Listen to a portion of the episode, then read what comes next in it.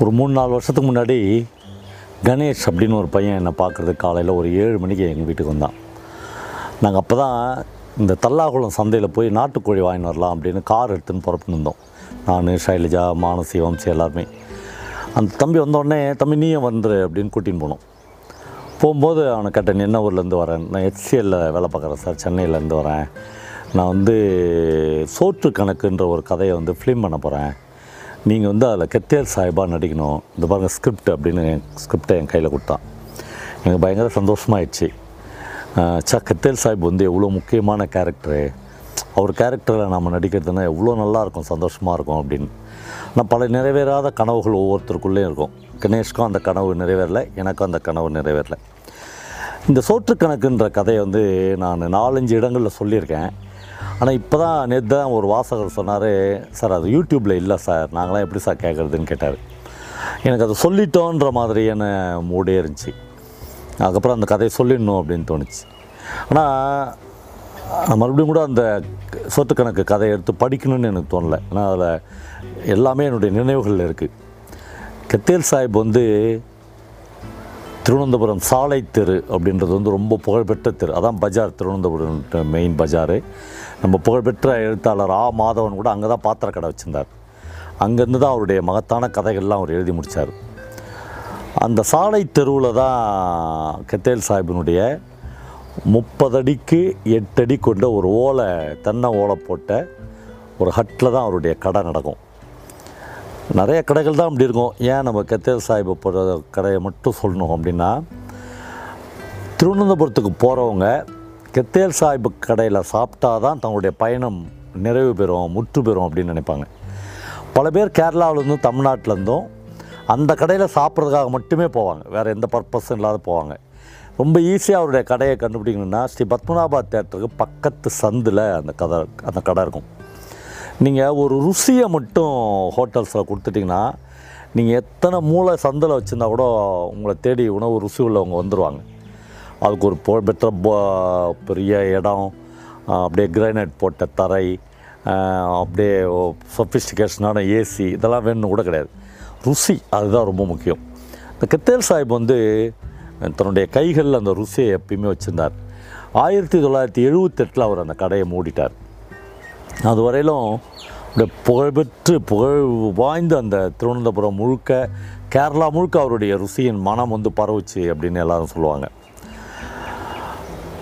எல்லோரும் அந்த கடை திறக்கிறது அந்த கடையை மூடுறது எல்லாமே விசித்திரமாக இருக்கும்.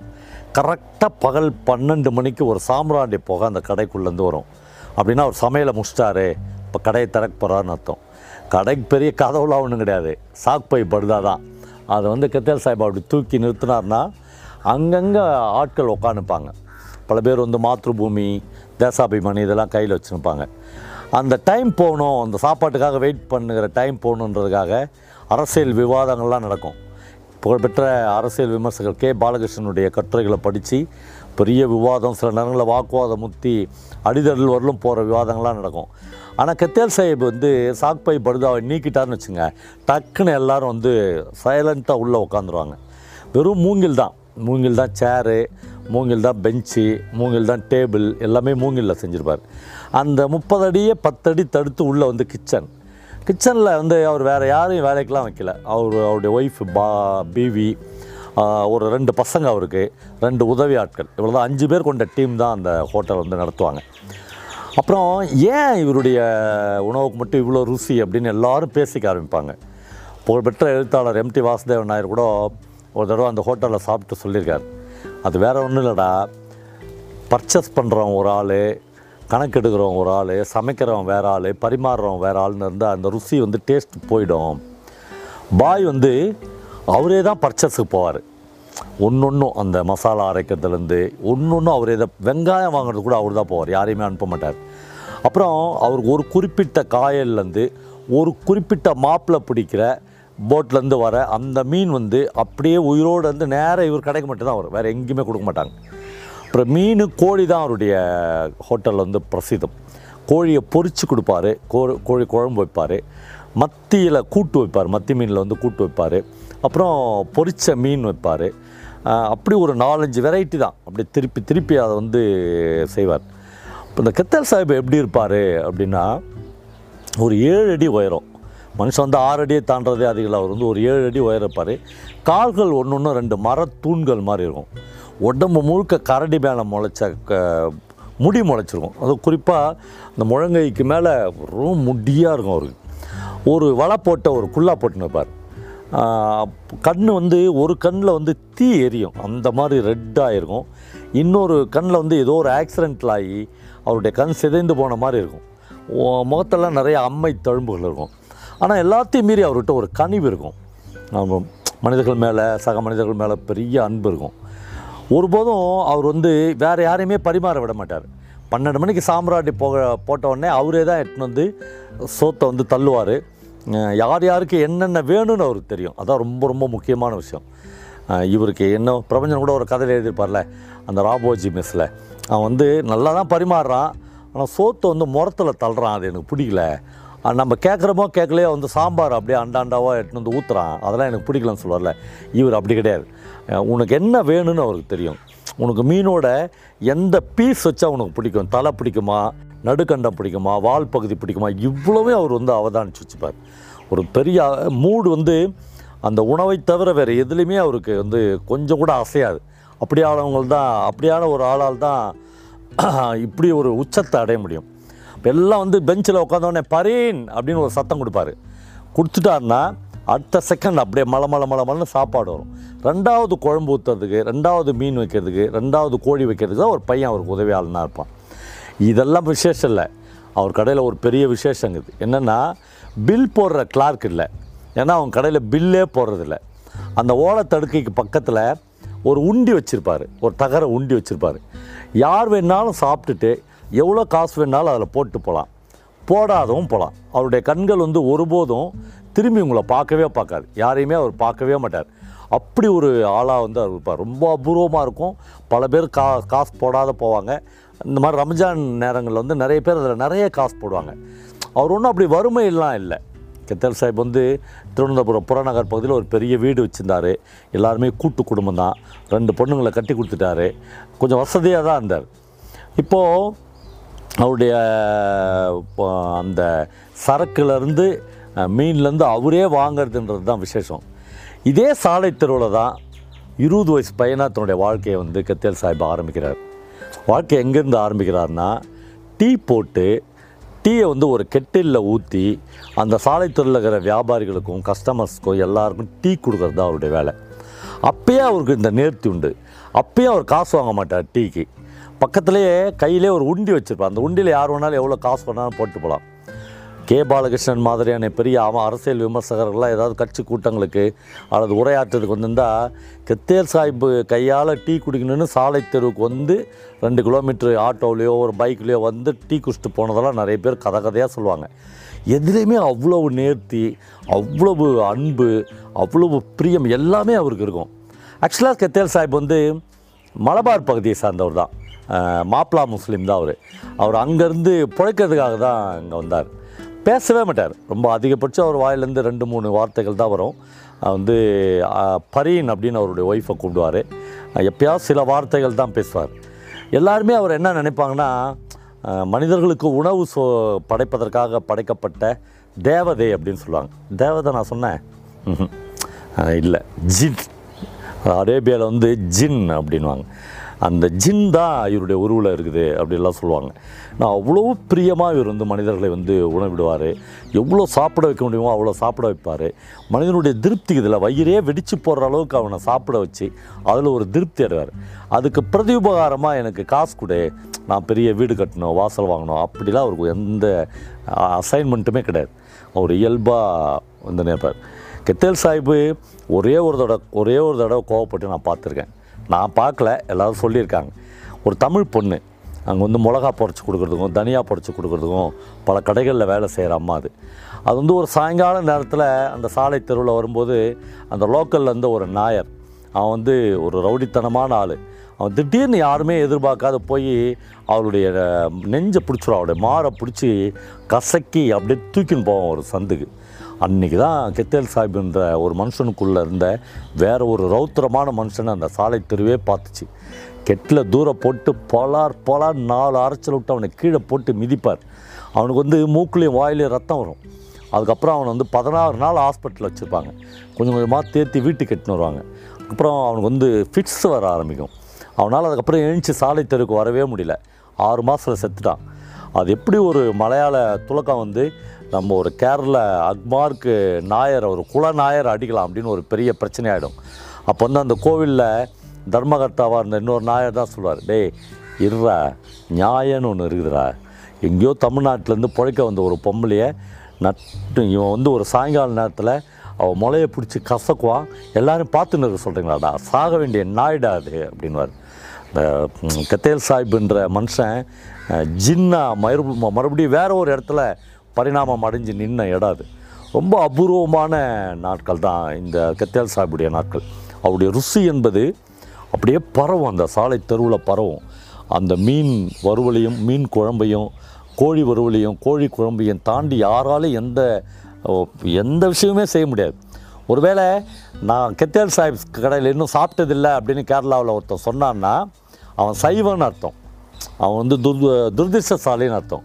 அதிர்ஷ்டசாலிகள் எல்லாமே அந்த மூங்கில் பெஞ்சில் உட்காந்து கத்தியால் சாப்பிக்கிட்ட சாப்பிட்ருக்காங்க அப்படி ஒரு அபூர்வமான மனுஷனாக தான் அவர் வந்திருந்தார். ஆயிரத்தி தொள்ளாயிரத்தி அறுபத்தெட்டில் எங்கள் அப்பா வந்து எங்கள் குடும்பத்தை பற்றி நான் சொல்லணும். நான் தானே உங்களுக்கு கதை சொல்கிறேன் என் குடும்பத்தை பற்றி சொல்லணும். அப்பா வந்து ஒரு ரைஸ் மில்லில் கணக்கு எழுதுகிற வேலை. மாதம் ஆனால் இருபது ரூபா சம்பளம். அப்புறம் அவங்க கூட்டி பெருக்கி புடைச்சி கருக்கா நொய்ன்னு சொல்லுவாங்க. கருப்பு கருப்பாக இருக்கும் அந்த நொய். அதை வந்து ஒரு கிலோவோ ரெண்டு கிலோவோ அப்பா வந்து கையில் பையில் போட்டு எடுத்துன்னு வருவார். அதுக்காக ஒரு அனுமதி உண்டு. அதுதான் எங்கள் வீட்டில் பிரதானமான சாப்பாடு. அதில் கஞ்சி வடிச்சிட்டு அதில் கொஞ்சம் சோறு வச்சுட்டு அம்மா வந்து எங்கேருந்தோ மடி நிறைய கீரை பறிச்சுன்னு வருவாள் அந்த கீரையை தேங்காய் கூட போடாமல் கீரையை கடைஞ்சி அப்படி தான் வாழ்க்கை வந்து போகும். ஒரு நல்ல சாப்பாட்டுக்கு ஒரு வாலி வயசுலேருந்து எனக்கு வந்து பயங்கர ஏக்கமாக இருக்கும். நீங்கள் நான் சொல்கிறத நம்பணும். அது வரையிலும் நான் படித்து முடிக்கிற ஸ்கூல் படித்து முடிக்கிறவரையிலும் ரெண்டே ரெண்டு தடவை தான் மீன் சாப்பிட்டுக்கிறேன். அதுவும் எங்கள் சொந்தக்கார ஒருத்தர் ஒரு பெரிய நிலபலங்களோடு இருந்தார். அவர் வீட்டு விசேஷத்துக்கு போக போது ரெண்டே ரெண்டு தான் தடவை தான் நான் மீன் சாப்பிட்டேன். எங்கள் வீட்டில் மீன் கறி அதுக்கெலாம் வாய்ப்பே இல்லை. ரொம்ப வறுமையான குடும்பம். எனக்கு அப்புறம் ரெண்டு தங்கச்சி ஒரு தம்பி. என்ன பண்ணுறதுன்னு தெரியாத அப்பா ஒரு நாள் புறப்படுறா அப்படின்னு சொல்லி என்னை கூட்டின்னு திருவனந்தபுரத்துக்கு போனார். நாங்கள் போய் திருவனந்தபுரத்தில் இறங்கி எங்கள் மாமா மாமி வந்து அங்கே இருக்காங்க. சின்ன வயசில் எங்கள் மாமாவை அப்பா தான் படிக்க வச்சுருக்கார். ஆனால் அவங்க வந்து ஒரு அச்சா ஆஃபீஸ் நடத்தியிருந்தாங்க. அவங்க வீட்டுக்கு வந்து என்னை கூட்டின்னு போனார். கூட்டின்னு போய் என் பையனை உங்கள்கிட்ட ஒப்படைக்கிறேன். என் வந்து உன் மருமகன் இல்லை. மக மாதிரி பார்த்துக்கோ திருவனந்தபுரத்தில் தான் நல்ல கல்வி கிடைக்கும். இங்கேயே காலேஜில் சேர்த்துட்றேன் எப்படியாவது என் பையனை படிக்க வச்சு ஒரு ஆளாக உருவாக்கி அனுப்பிச்சு தம்பி மாப்பிள்ளை அப்படின்னு சொல்லிட்டு விட்டு வந்தார். முதல் நாளே அப்பா விட்டு போன பிறகு நான் அந்த வீட்டை கவனித்தேன் அவங்க ஒன்றும் இதில் ஒரு பெரிய மகிழ்ச்சி அடையலை. மாமாவுக்கு கூட ஒரு அரை மனசாக ஒரு திருப்தி இருந்துச்சு. மாமிக்கு வந்து சுத்தமாக அப்படி ஒரு திருப்தி இல்லை. வெறுப்பாக இருந்துச்சு. முதல் நாளே அவங்க அப்பளம் வச்சு மிளகு குழம்பு வச்சு சாப்பிட்டுட்டு நைட்டு ஒரு ஒம்போதரை பத்து மணிக்கு மேலே எனக்கு கஞ்சி ஊற்றி வச்சாங்க. இந்த வீட்டில் என்னுடைய சாப்பாடு எப்படி இருக்கும்? அங்கே கருக்கா கஞ்சி இங்கே வெள்ளை சோறு கஞ்சி. அவ்வளோதான் வித்தியாசம்னு நான் நினச்சிக்கிறேன். சார் நமக்கு விதிக்கப்பட்டது இதுதான் அப்படின்னு நான் வந்து அப்படியே வாழ கற்றுக்கினேன் அவங்க வீட்டில் காலையிலேருந்து ராத்திரி பத்து பதினோரு மணி வரலும் நான் வேலை செஞ்சுனே தான் இருப்பேன். புஸ்தகத்தை எடுத்து பிரித்தேன்னு வச்சுக்க எங்கள் மாமிக்கு பொறுக்காது. உடனே கத்த ஆரம்பிக்கும். யார் விட்டு சோத்து தின்னுன்னு புஸ்தகம் படிச்சிருந்தா எப்படா சோறு வரும்? போய் இந்த வேலையை செய்ய அந்த வேலையை செய்ய என் குழந்தைங்களுக்கு சொல்லிக் கொடு. ராமலட்சுமின்னு அவங்களுக்கு ஒரு பொண்ணு இருந்தா அந்த பொண்ணுக்கெல்லாம் அவளுக்கு சுட்டு போட்டாலும் கணக்கு வராது. நான் தான் கணக்கு சொல்லி கொடுப்பேன். கூட்டு வட்டியை மட்டும் அவளுக்கு இருபது இருபது நாள் சொல்லி கொடுத்தேன்னா பார்த்துங்களேன் அது மண்டையில் ஏறவே ஏறாது. ஆனால் ச சோறுன்றது எனக்கு ஒரு பெரிய கனவாயிடுச்சு. எப்போ பார்த்தாலும் கஞ்சி பழைய சோறு பட்னி இப்படியா இப்படியா என்னுடைய நாட்கள் வந்து போயினே இருந்துச்சு. என்னடா இப்படி வந்து நம்ம வந்து விதிக்கப்பட்டமே அப்படின்னு தோணுச்சு. ஒரு பெரிய முரண்பாடோடையே நான் வந்து திருவனந்தபுரம் யூனிவர்சிட்டியில் படிக்க ஆரம்பித்தேன் இங்கிலீஷ் லிட்ரேச்சர் படிக்க ஆரம்பித்தேன் ஒரு கிராமத்துலேருந்து கன்னியாகுமரி மாவட்டத்துலேருந்து சரவலை அப்படின்றது தான் எங்கள் ஊர் பேர். அங்கேருந்து ஒரு போன பையனுக்கு ஒரு யூனிவர்சிட்டி இங்கிலீஷ் அப்படின்றது ரொம்ப கஷ்டமாக தான் இருந்துச்சு. ஆனால் ஒரு வெறி இருந்துச்சு எனக்கு படிச்சிடணும் அப்படின்னு. என்னுடைய புஸ்தகத்தை திறந்து பார்க்கும்போதெல்லாம் என்னுடைய மாமியனுடைய முகம் தான் எனக்கு வரும். ஒரு வேளை நல்ல சோறு கொடுக்குறதுக்கு இவளுக்கு இவ்வளோ தயக்கம் இருக்குது. இந்த கை வந்து நீளவே இல்லை அப்படின்னு நல்லா படிக்க ஆரம்பித்தேன் இவ்வளோ கஷ்டங்களுக்கு நடுவிலும் படிக்க ஆரம்பித்து ஒரு நாள் வந்து அது ரொம்ப முத்திச்சு. வீட்டில் பெரிய பிரச்சனையாகி நான் வந்து வேறு வழி இல்லாமல் அத்தை மாமா விட்டு வீட்டை விட்டு வெளியே வந்துட்டேன். அப்புறம் ஒரு பணிக்கர் கடையில் கூலி நாராயணன் என் ஃப்ரெண்டு ஒருத்தன் தான். அவன் சொல்லி தான் கணக்கு எழுதுகிற வேலைக்கு போனேன். ஒரு சின்ன மண்டி. நான் போய் அஞ்சு மணிக்கு மேலே ராத்திரி பன்னெண்டு மணி வரலும் கணக்கு எழுதுவேன். அப்படி போன அன்னைக்கு அடுத்த நாள் வந்து மாமி வந்து நேராக மண்டிக்கே வந்து வீட்டுக்கு வந்துட்டு போ அப்படின்னாங்க. வீட்டுக்கு போனோடனே என்கிட்ட ஒரு நோட் எடுத்து போட்டாங்க. அந்த நோட்டில் பார்த்தா நான் அவங்க வீட்டில் மூணு வருஷத்துக்கு சாப்பிட்ட எல்லா கணக்குகளும் எழுதினாங்க. முதல் நாள் பழைய சோறுலேருந்து எல்லா கணக்கும் அதில் எழுதி வச்சுனாங்க நான் ஒன்றும் அப்படி ஏமாந்தோ கிடையாதுடா. எல்லாத்தையும் எழுதி வச்சுக்கிறேன். யார் வீட்டு சோத்தை தின்ட்டு இப்போ போயிட்டா விட்டுருவேனா? என் கடனை அடிச்சிட்டு போ. எல்லா கணக்கும் போட்டு நாற்பத்தெட்டு ரூபா நான் வந்து அவங்களுக்கு கொடுக்க வேண்டியிருச்சு அதுக்கு பதிலாக எங்கள் மாமி ஒன்று பண்ணாங்க. உலகத்தில் யாருன்னா பண்ணுவாங்களான்னு எனக்கு தெரியல. அதுக்கு பதிலாக அடமானம் பிடிப்பாங்களே அது மாதிரி என்னுடைய படிக்கிற புஸ்தகங்களை பிடிங்கி வச்சுக்கினா மாமி. பயங்கர கஷ்டமாக இருந்துச்சு. ஆனால் பணிக்கர் வந்து எனக்கு நாற்பது ரூபா கொடுத்தாரு. ஆனால் அந்த நாற்பது ரூபா வச்சு நான் ஸ்கூல் ஃபீஸ் கட்டினேன் காலேஜ் ஃபீஸ் கட்டினேன். அந்த மாமிக்கு வந்து அந்த காசை எடுத்து என்கிட்ட கொடுறா அப்படின்னு சொன்னாங்க. ஆனால் அதை விட படிப்பு தான் முக்கியன்றனால நான் காலேஜ் ஃபீஸ் கட்டிட்டேன். அப்புறம் கொஞ்சம் கொஞ்சமாக அஞ்சும் பத்துமா மாமிக்கு அந்த காசை நான் கொடுத்துனே இருந்தேன். அப்புறம் ரொம்ப வெறுத்துட்டேன் நான். அவங்க குடும்பத்தை ரொம்ப வெறுத்துட்டு அங்கேயே தங்க ஆரம்பிச்சிட்டேன். அந்த சாலை தெருவுலேயே ஒரு மாடியில் ஒரு சின்ன ரூம் பார்த்து பணிக்கர் வந்து அதுக்கு தகுந்த மாதிரி எனக்கு நல்லா கொஞ்சம் சம்பளம் ஏற்றி ஏற்றி கொடுத்தாரு. நான் அங்கேயே வாழ ஆரம்பித்தேன் ஆனாலும் ஒரு நல்ல சாப்பாட்டுக்கான ஏக்கம் வந்து எனக்குள்ளே இருந்துனே தான் இருந்துச்சு. அப்போ முத முத கூலி நாராயணன் தான் இதே எனக்கு சொன்னான். நீ ஏன்டா அவ்வளோ கஷ்டப்படுற? பன்னெண்டு மணிக்கு போய் கெத்தேல் சாஹிப் கடையில் சாப்பிட்றா அப்படின்னு. சாப்பிட்டீங்கன்னா காசு? ஒன்று காசே கொடுக்க வேணாண்டா அங்கே ஒரு உண்டி வச்சுருக்கோம். அதில் உங்கள்கிட்ட எவ்வளோ இருக்குதோ போடலாம். போடலனாலும் பாய் அதெல்லாம் பார்க்கவே மாட்டாரா? அந்த உண்டியை திரும்பியே பார்க்க மாட்டான்னு சொன்னார். எனக்கு ஏதோ கதை கேட்குற மாதிரி இருந்துச்சு. கனவுல நடக்கிற மாதிரி இருந்துச்சு. ஆனால் ஒரு ஒரு நடுக்கமும் இருந்துச்சு. எப்படி ஒரு வீட்டில் ஒரு ஹோட்டலில் போய் ஃப்ரீயாக சாப்பிட முடியும் அப்படின்னு எனக்கு தெரியல. நான் கொஞ்சம் கொஞ்சமாக நான் ஒரு மூன்று ரூபா மிச்சம் பிடிச்சி வச்சு கையில் காசோட முதல் நாள் போய் கத்தேர் சாஹிப் கடையில் உட்காந்த அந்த நாள் வந்து என் வாழ்க்கையில் மறக்க முடியாத நாள். ஒரு ஓரமான பெஞ்சாக பார்த்து நான் உட்காந்துக்கினேன் கித்தல் சாஹிப்பு பன்னெண்டு மணி ஆனவுடனே பிவி அப்படின்னு சத்தம் கொடுத்துட்டு அந்த தடுக்குக்குள்ளே போனார்.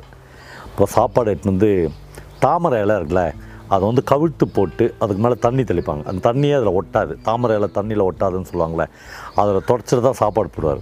அப்படியே சுட சுட அரிசி சாதம் வடித்து எடுத்துன்னு வந்து போட்டு அந்த சாதமே மடைய ம- மறையிற அளவுக்கு மீன் குழம்பு ஊற்றினார் அப்புறம் கோழி வறுவல் எடுத்துட்டு வந்து கூட வச்சார். எனக்கு அதெல்லாம் பார்த்தோன்னே பிரமிப்பாயிடுச்சு. பாக்கெட்டை தொட்டு தொட்டு பார்த்துக்கினேன். நம்மகிட்ட மூணு ரூபா தானே இருக்குது. இது மூணு ரூபாய்க்கு அதிகமாகிடுச்சுன்னா என்ன பண்ணுறதுன்னு ஆனால் கையெல்லாம் நடுங்க ஆரம்பிச்சிச்சு. பாய் வந்து என் கில்ல என் கிட்ட வந்து நீ என்னை பார்த்தாரு. பார்த்துட்டு பிள்ளைச்சானுக்கு என்ன தயக்கம்? சாப்பிடு அப்படின்னாரு. பிள்ளைச்சான் அப்படின்னு அவர் சொன்ன உடனே நான் வெள்ளாலன்னு அவர் எப்படி கண்டுபிடிச்சாரு? அப்படின்னு எனக்கு ரொம்ப ஆச்சரியமாக இருந்துச்சு. அப்புறம் அவர் சாப்பாடு போட போட நான் சாப்பிட்டுனே இருந்தேன். தாங்க முடியல. என் உடம்பே வெடிச்சிற மாதிரி அளவுக்கு சாப்பிட்டுனே இருந்தேன். அவர் உள்ளே போய் ஒரு கரண்டியிலேருந்து ஏதோ வறுத்து எடுத்துன்னு வந்து எனக்கு மட்டும் தனியாக போட்டார் அந்த கடையில். நான் ரொம்ப கண் கலங்கிட்டேன்.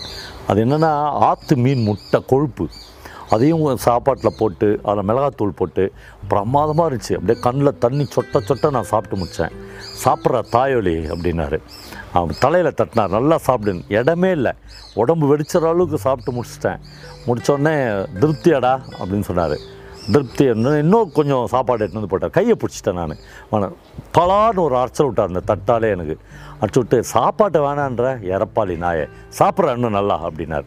அப்புறம் ஒரே மகிழ்ச்சி ஆயிடுச்சு எனக்கு. அப்புறம் எல்லாம் முடிச்சுட்டு போகும்போது மறக்காமல் அந்த மூன்று ரூபாயை எடுத்து கொஞ்சம் நேரம் நின்று பாயை பார்த்தேன். பாய் என்னை பார்க்குறாருன்னு பார்த்தேன். அவர் பார்க்கவே இல்லை. எல்லாருக்கும் சோறு போட்டுனே இருந்தாரா? அவர் பார்க்கும்போது அந்த மூன்று ரூபாய் போடணும்னு நினச்சேன். ஆனால் அவர் பார்க்காதப்போ தான் போட முடிச்சு ஏன்னா அவர் அந்த பக்கம் திரும்பவே இல்லை. அப்படி போயிட்டேன். கொஞ்சம் தைரியம் வந்துச்சு கொஞ்சம் ஆசுவாசமாக இருந்துச்சு. அடுத்த நாள் வந்து மறுபடியும் நாலு ரூபாய் எடுத்துன்னு மறுபடியும் சாப்பாட்டுக்கு போனேன்.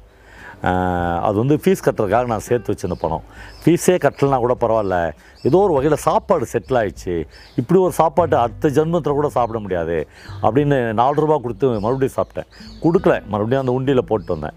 மூணாவது நாள் ஏழு ரூபா எடுத்துன்னு போனேன். அவருக்கு அவர் சாப்பாட்டுக்கு எவ்வளோ கொடுத்தாலும் போகும். என்கிட்ட காசு இல்லை. இருந்தால் நான் எவ்வளோ நாளும் கொடுப்பேன். ஏழு ரூபாய் எடுத்துன்னு போய் வயிறு நிறைய சாப்பிட்டேன். பழகிடுச்சு. இப்போ எனக்கு என்னென்ன தே பிடிக்குன்னு அவருக்கு தெரிஞ்சிச்சு. எனக்கு வந்து அந்த மீன் கொழுப்பு ஆற்று மீன் கொழுப்பை வறுத்து வறுத்து அவர் போட்டார். ஒவ்வொரு இலையில இருக்கிறவன் உட்காந்து சாப்பிட்றவனுக்கும் என்னென்ன வேணுமோ இன்றைக்கி புதுசாக வந்தவனுக்கு என்ன வேணும்னோ அவர் வந்து ரொம்ப கரெக்டாக க க- க- அப்படியே கணிச்சிருந்தார். ஒரு ஜின்னு இல்லை அவர். ஒரு அரேபிய ஜின்னு இல்லை. தேவதைகள்லாம் தாண்டின ஒரு ஜின்னுக்கு தான் இவ்வளவு அருகாமையை மனித மனசுக்குள்ளே என்ன நினைக்கிறான்றது தெரிய முடியும். நான் ஒரு கையை பார்த்தேன். அது வந்து கரடி முடி மாதிரி முளைச்சி முழங்கால் வரையிலும் அப்படியே முடி முளைச்சிருக்கிற அந்த கை வந்து என்னுடைய தாயின் முளை மாதிரி இருந்துச்சு. என்னவோ எனக்கு அந்த பாய் மடியில் படுத்துக்கணும் மாதிரியும் அவர் மடியில் படுத்து அவருடைய முளை உண்ண மாதிரி முளை உண்ணணும் அப்படின்ற மாதிரியான ஒரு ஃபீல் இருந்துச்சு. இவ்வளோ ஆதரவாக எங்கள் வீட்டில் எனக்கு யாருமே சோர்பட்டதில்லை எங்கள் அம்மா வந்து எங்கள் அம்மா எனக்கு அகப்பையில் சோறு போடுற அந்த விதம் இல்லை. அதை நான் கம்பேர் பண்ணி பார்த்துக்குவேன். எங்கள் அம்மாவுக்கு கொஞ்சம் குழம்பு அதிகமாக எடுத்துட்டா கூட மறுபடியும் அதே சட்டியில் அந்த குழம்பு ஊற்றிடுவாங்க நான் வீட்டில் எல்லாருக்கும் குழம்பு வரணும் கொஞ்சம் சாதம் அதிகமாக எடுத்துட்டா கூட மறுபடியும் கொஞ்சம் சாதத்தை உள்ளே போட்டு லிமிட்டாக தான் கொடுப்பாங்க.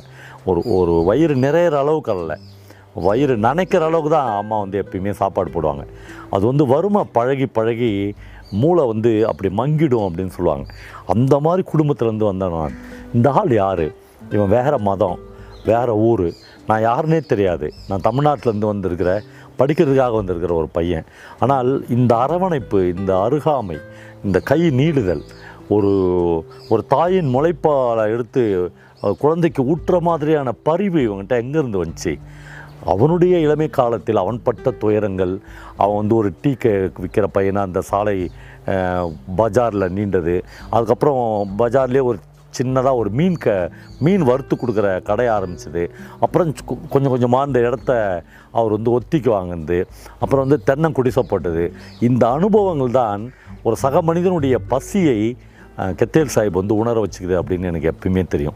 முற்றிலுமாக மாமி மாமா வீட்டிலேருந்து வந்துட்டேன். கொஞ்சம் கொஞ்சமாக கணக்கு எழுதி ஒரு வெறித்தனமாக வேலை செய்ய ஆரம்பித்து நீங்கள் நம்புவீங்க நம்பணும். நான் எங்கள் வீட்டுக்கு பத்து ரூபா மணி ஆர்டர் அனுப்புவேன் மாதம் மாதம். அதுக்கப்புறம் நாலாவது நாள் ரொம்ப தைரியம் வந்துச்சு எனக்கு. கெத்தேல் சாஹிப் கடையில் போய் உட்காந்து சாப்பிட்றப்போ. நாலாவது நாள் வந்து அந்த உண்டியை பார்த்தேன். உண்டிக்கு நான் காசு போடல. நான் தைரியமாக வெளியே போயிட்டேன். அஞ்சு வருஷம் அவர்கிட்ட சாப்பிட்டேன் நான். அஞ்சு வருஷத்தில் ஒரு நாள் கூட நான் உண்டியில் காசு போடலன்றதை கெத்தேல் சாஹிபு கவனிச்சதே இல்லை. யார் போட்டதே அவர் கவனிச்சதே இல்லை. இப்படி ஒரு மனுஷன் எப்படா இருக்க முடியும்னு தோணுச்சு. அப்படியே யூனிவர்சிட்டியிலே எம்ஏ ஜாயின் பண்ணி எம்ஏ முடிச்சுட்டு முடித்த உடனே அதே யூனிவர்சிட்டியிலே எனக்கு அசிஸ்டன்ட் அசிஸ்டன்ட் ப்ரொஃபஸர் வேலை லெக்சரர் வேலை கிடச்சி. எனக்கு வந்து ரொம்ப சந்தோஷமாயிடுச்சு. இந்த சந்தோஷத்தை சொல்லணும் அப்படின்னு நான் வீட்டுக்கு புறட்டு போனேன். வீடு அதே அளவில் வறுமையில் தான் இருந்துச்சு. வீட்டில் அதே அப்பா வந்து ரிட்டையர் ஆகிட்டார் இருபது ரூபா சம்பளத்தோடு ரிட்டையர் ஆயிட்டார். எனக்கு நல்லா ஞாபகம் இருக்குது அப்பா வந்து என்னை கேட்டார் எல்லாம் சேர்த்து ஒரு இரநூறுபா சம்பளம் தருவானடா? அப்படின்னு கேட்டார். நான் சொன்னேன் அலோன்ஸ்லாம் சேர்த்து எழுநூறுரூபா வரும் அப்படின்னு. அப்பாவுக்கு என்னை பார்த்தார் அப்பா. ஒரு சொந்த மகன் தானே நான்.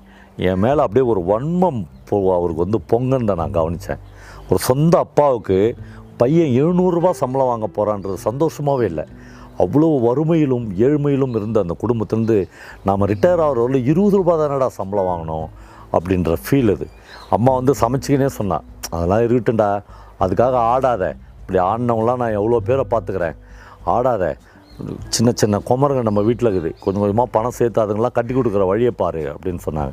நான் ரொம்ப துக்கத்தோடு இன்னும் வறுமையிலிருந்து மீள முடியாத எங்கள் வீட்டை நினச்சினே தான் வந்தேன். ஆனால் எனக்கு எழுநூறுரூபா சம்பளம் வந்துச்சு. ஐநூறுரூபா சீட்டு கட்டினேன். பத்மநாபா ஐயர்னு அதே திருவனந்தபுரம் யூனிவர்சிட்டிக்குள்ளே ஒருத்தர் வந்து கேன்டீன் வச்சுருந்தார். அவர் ஒரு சீட்டு பிடிச்சார். ஐநூறுரூபா சீட்டு கட்டி ஆறு மாதம் கட்டின பிறகு நாலாயிரரூபா ரூபாய் தள்ளி எடுத்தேன். என் கையில் பதினாறாயிரம் ரூபாயை ஒரு பெண்டலாக மாத்ருபூமியில் பேப்பரில் சுற்றி எனக்கு கொடுத்தாரு. அவ்வளோ பணத்தை எடுத்துன்னு போய் நான் அந்த மேல் அறையில் உட்காந்து பிரித்து பார்த்தேன். என் வாழ்க்கையில் அவ்வளோ கட்டுக்கட்டான பணத்தை நான் பார்த்ததே இல்லை. பணம் வந்து கொஞ்ச நேரத்துக்குள்ளே என்னுடைய மனதோட பழகினதை நான் வந்து அப்போ தான் உணர்ந்தேன். காசே பார்க்காத ஒருத்தன்.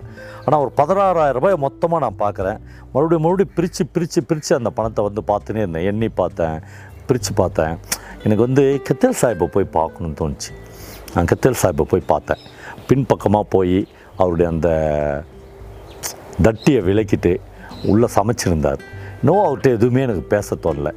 நேராக வந்து பாய் ஒரு உண்டி கொடுங்க பாய் அப்படின்னு கேட்டேன். பாய் வந்து கையை கட்டினார். அந்த உண்டி அப்படியே தானே இருந்துச்சு. பதினாறாயிரம் ரூபாய் அதில் போட்டுனே இருந்தேன். ஒரு ஒரு ரூபாயாக போட்டுனே இருந்தேன். உண்டி நிறைஞ்சிச்சு. பா இன்னொரு உண்டி வேணும் பா என்ன? அக்பர் இன்னொரு உண்டி எட்டுமே கூட அப்படின்னார். கிச்சன்லேருந்து இன்னொரு உண்டி எட்டுன்னு வந்து அந்த பையன் வச்சான். மீதி காசையும் ஃபுல்லாக அதில் போட்டேன். இன்னொரு பெரிய ஆத்ம திருப்தியாக இருந்துச்சு எனக்கு. நான் அஞ்சு வருஷம் ஒரு காசு பணம் இல்லாமல் கோழிக்கறியும் மீனுமா தினந்தோறும் எனக்கு மதியானம் சாப்பாடு போட்டு வளர்த்த அந்த மனுஷனுக்கு நான் ஏதாவது செய்யணும்னு நினச்சேன். உண்டியில் காசு போட்ட பிறகு மனம் ரொம்ப அப்படியே தெளிவாக இருந்துச்சு எனக்கு. ஒரு தைரியமாக சாப்பிட்லாம். எனக்கு எந்த குற்ற உணர்வும் இல்லை. பதினாறாயிரம் ரூபாய் இந்த உண்டியில் நிறச்சிருக்கிறேன் அப்படின்ற ஒரு சின்ன பெருமிதம் எனக்குள்ளே ஏறி அடங்குச்சு. எனக்கு எந்த குற்ற உணர்வும் இல்லை. அதே கடைசி பெஞ்சில் போய் உக்காந்தேன். எனக்கு பக்கத்து பெஞ்சில் ரொம்ப வெள்ளை வெளியேன்னு இருக்கிற அந்த நாயர் பசங்க அப்படியே உட்காந்து முதல் முறையாக அவன் நான் முதல் நாள் உட்காந்துல அஞ்சு வருஷத்துக்கு முன்னாடி அந்த மாதிரி உட்காந்து சாப்பிட்றத பார்த்தேன். அவங்களுக்கு அதே தாமரை இலை போடுறாரு. தாமரை இலை போட்டு பாய் வந்து சாப்பாடு கொட்டுறாரு நான் அவங்களையே பார்த்துன்னு இருக்கேன். அந்த பையன் வந்து திணறான். அவன் இப்படி ஒரு சாப்பாட்டை பார்த்ததே இல்லை. அப்படியே மீன் எடுத்துன்னு வந்து கொட்டுறாரு. அவனுக்கு வந்து மீன் கொழுப்பு பிடிக்குமா? அப்படின்னு தெரிஞ்சு கொழுப்பு எடுத்துன்னு வந்து போடுறாரு. அவன் போதும் பாய் போதும் பாய் அப்படின்னு கையை பிடிக்க போகிறான் தலையிலே ஒன்று போடுற தாய் சாப்பிட்றா? சாப்பிட்றதுக்கு போய் கையை பிடிக்கிற? அப்படின்றாரு. பாய் வந்து இந்த வாழ்வின் ஒரு தொடர்ச்சி தான். பாய் வந்து ஒரு ஆண் தாய் தான். ஒரு ஆண் அன்னலட்சுமி தான் அப்படின்னு நினச்சேன் கண்ணெலாம் நிறைஞ்சிடுச்சு எனக்கு. அந்த பசங்களை பார்க்கக்கூடாது அப்படின்னு அன்றைக்கி ரொம்ப திருப்தியாக சாப்பிட்டு முடித்தேன் நான். இதே பாயை ஒரு நாள் ராத்திரி நான் திட்டிக்கினே போயிருக்கேன். தெரியுமா உங்களுக்கு? அது வந்து மனுஷனுடைய குற்ற உணர்வுலேருந்து எழற திட்ட. என்னன்னா என்னையா நீ பெரிய நீ பெரிய அப்படியே தர்மகர்த்தாவா? ஊரில் ஊரில் இந்த திருவனந்தபுரத்தில் உனக்கு பெரிய வீடு இல்லை. உன் பொண்ணுங்கள்லாம் நீ கல்யாணம் பண்ணி கொடுக்கல. ஓசலையா நீ சோறு போடுற? உண்டி வச்சு சம்பாதிக்கிறது தானே? ரம்ஜான் மாதத்தில் எல்லா முஸ்லீம்களும் எடுத்து வந்து உண்டியை நிறைக்கிறான் தானே? நானே பேசின்னு போய்க்கிறேன். அப்புறம் தான் எனக்கு வீட்டுக்கு போய் படுக்கும்போது தெரிஞ்சு மனிதனுடைய குற்ற உணர்வுலேருந்து இழற விஷயம். நம்ம கூடயே இருக்கிறவன் ரொம்ப உயர்ந்துட்டான்னா நிறைய தர்மம் பண்ணான்னா பெரிய வசதிகளுக்கு போயிட்டான்னா நம்மளால் தாங்க முடியாது. நாம் ரொம்ப கீழே போயிடுவோம்ல. அப்படி ஒரு குற்ற உணர்வுலேருந்து எழற மனசுலேருந்து எழற வக்ரமும் குரூரமும் நிறைந்த அந்த பேச்சை நான் பாயை நோக்கி பேசியிருக்கேன். ஆனால் எத்தனை ஆதுரமான கைகள் அவர்கள். அவருடைய கை. ஒரு நாளும் இவ்வளவு பரிந்து எனக்கு ஒருவர் சோறு போட்டதே இல்லை. இவ்வளவு தயையோடு என் கண்களை பார்த்ததே இல்லை. என்னுடைய சரீரத்தில் பசி ஒவ்வொரு மயிர்காலிலும் உணர்ந்த ஒரு இரண்டாவது தாயாகத்தான் நான் வந்து கெத்தேல் சாஹிப்பை பார்த்து கொண்டிருந்தேன். பதினாறாயிரம் ரூபாய் என்பது எனக்கு ஒரு விஷயமே இல்லை. ஒரு அசிஸ்டன்ட் ப்ரொஃபஸராக நான் அந்த பணத்தை சம்பாதித்து கொள்ளணும் மறுபடியும் பஸ் ஏறி ராத்திரியோட ராத்திரி வீட்டுக்கு போனேன். வீட்டுக்கு போனோடனே வீட்டில் உடனே கல்யாணம் பேச்ச ஆரம்பிச்சிட்டாங்க. அதான் வேலை கிடச்சிச்சுல அப்புறம் கல்யாணம் பேரணும்ல அப்படின்னு. அப்போ வந்து வீட்டில் அப்படியே ஒரு அரசு புரசலான பேச்சு வந்துச்சு. ராமலட்சுமி வந்து அப்போல்லாம் ஸ்கூலை முடிச்சுட்டு நின்றுட்டா மாமா செத்துட்டார். அச்சா ஆஃபீஸ் எல்லாம் விற்றா தான் ரெண்டாயிரரூபா கடை இருந்துச்சு. விற்று தான் அந்த கடல்லாம் அடைக்க முடியுன்ற கட்டத்தில் அதெல்லாம் விற்று கொடுத்துட்டு மாமி வந்து ஊரோட வந்துட்டு இருந்தாங்க. நீ ஏன் ராமலட்சுமியை கட்டிக்கூடாதுன்னு ஒரு பேச்சு வந்தோடனே உடனே அம்மா வந்து அதை மறுத்தா. அந்த தப்பை மட்டும் பண்ணிட்டாதரா ஏதோ அவங்க வீட்டில் சாப்பிட்டுக்கிற. அவங்களுக்கு தெரியாதுல்ல. மாமி வந்து நோட்டில் கணக்கு எழுதி வச்சு நான் நாற்பத்தெட்டு ரூபா கடை அடிச்சதெல்லாம் மாமிக்கு அம்மாவுக்கு தெரியாதுல்ல. அவங்க சொன்னாங்க ஏதோ சாப்பிட்ட. ஆயிரமோ ரெண்டாயிரமோ அந்த பொண்ணு கல்யாணத்துக்கு மொழி எழுதிடலாம். உனக்கு நல்ல நல்ல இடத்துல பூதப்பாண்டியிலேருந்துலாம் வரன் வந்துக்குது. அங்கே பார்க்கலாம் அப்படிலாம் சொன்னாங்க. எனக்கு என்னமோ மாமி வீட்டுக்கு போகணுன்னு தோணுச்சு. அங்கேருந்து நடந்தே மாமி வீட்டுக்கு போனேன். ராமலட்சுமி மட்டும்தான் இருந்தா அவர் ரொம்ப வளர்ந்துட்டு தான் என்னை பார்த்தோன்னே வாங்க மாமா அப்படின்னு சொல்லிட்டு வீடே ரொம்ப வறுமையில் இருந்துச்சு. ஒரே ஒரு இவ்வளோ இடம் தான் அதுக்குள்ளே ஒரு சாக் பை கட்டி ரொம்ப வறுமையில் அவங்க இருந்தாங்க. பக்கத்து வீட்டுக்கு பின்பக்கமாக போய் அவள் டீ தூள் வாங்கிட்டு வந்து எனக்கு ஒரு கருப்பு க டீ போட்டு கொடுத்தா. அம்மா எங்கே? அப்படின்னு கேட்டால் அம்மா வேலைக்கு போய்க்கிறா அப்படின்னாங்க. என்ன வேலைக்கு? அப்படின்னு கேட்டால் ரைஸ் மில்லுக்கு தவிடு படைக்கிற வேலைக்கு அப்படின்னாங்க. ரொம்ப கஷ்டமாக இருந்துச்சு. அப்புறம் யாருக்கும் தெரியாத அவள் டேபிள் மேலே ஒரு ஐம்பது ரூபா வச்சுட்டு நான் வந்தேன். தெருவில் வரும்போது மாமியை பார்த்தேன். முதல்ல மாமிக்கு நான் அடையாளமே தெரில யார்? அப்படின்னு பார்த்தேன். அப்படியே என்னை பார்த்து கண்டுபிடிச்சேன் ராசா அப்படின்னு தவிட்டு கூடைய கீழே இறக்கி வச்சிட்டா. மாமி கூலியே இல்லை தெரியுமா உங்களுக்கு? அவள் தவிடு பொறச்சிட்டு தவிடு எடுத்துன்னு வரலாம் வீட்டுக்கு. அந்த தவிட்டை விற்றா தான் அவங்களுக்கு காசு. மாமி அந்த நடுத்தருன்னு கூட பார்க்காம என்கிட்ட அழுதா. கடவுள் எங்களை இப்படி சோதிச்சிட்டான்டா. அவங்க மாமா போன பிறகு வயிற்ற கழுவுறதுக்கு இவ்வளோ கஷ்டப்படுறோம். பல நாள் வந்து பச்சை தவிட்டில் தண்ணியை போட்டு கூட சாப்பிட்டு படுத்துருக்கோம். தவிடு விற்கலனா என்ன ராசா பண்ணுவேன் அப்படிலாம் கேட்டாங்க. அந்த பொண்ணு வந்து உன் ஞாபகமாகவே இருக்கா? எங்கள் மாமன் எங்கள் மாமன்னு ஒன்று சொல்கிறா அவளை மட்டும் கை விட்டுறாத சாமி அப்படின்னு கை எடுத்து கும்பிட்டாங்க. இன்னும் ரொம்ப பரிதாபமான ஒரு உணர்ச்சி எனக்கு ஏற்பட்டுச்சு. அப்புறம் மறுபடியும் புறப்பட்டு திருவனந்தபுரத்துக்கு யூனிவர்சிட்டிக்கு வந்தேன். அதுக்கப்புறம் கெத்தேல் சாஹிப் கடைக்கு நான் போகவே இல்லை. ஆனால் ஒரு கடனை அடைச்சிட்டேன்னு தோணுச்சு எனக்கு. கெத்தேல் சாப்பிட்ட சாப்பிட்டு அந்த சொத்து கணக்கு கடனை அடைச்சிட்டேன். இன்னொரு கடை எனக்கு அப்படியே தான் இருந்துச்சு. இந்த தடவை ஊருக்கு போன பிறகு ஆடி மாதமே ஊருக்கு போய் ஆவணியில் ராமலட்சுமியை கல்யாணம் பண்ணி திருவனந்தபுரத்துக்கு இதோ கூட்டின்னு போய் நேர்கிறேன் இந்த பஸ்ஸில் இந்த ஞாபகங்கள் தான் என் வாழ்க்கையினுடைய பிரதானமான ஞாபகங்கள். இந்த வாழ்க்கையை தாண்டி தான் நான் இன்னொரு வாழ்க்கைக்கு வந்திருக்கேன். கெத்தேல் சாஹிப்பின் கைகள் ஒரு தாயின் முளைக்காம்பு மாதிரி எனக்கு பால் ஊட்டியதையும் கெத்தேல் சாஹிப்பின் அந்த பரிவு என் வாழ்க்கையில் அம்மாவிடம் கூட கிடைக்காத அந்த பரிவையும் என் வாழ்வின் ஒவ்வொரு நிமிடங்களிலும் நான் நினைத்து கொள்கிறேன்.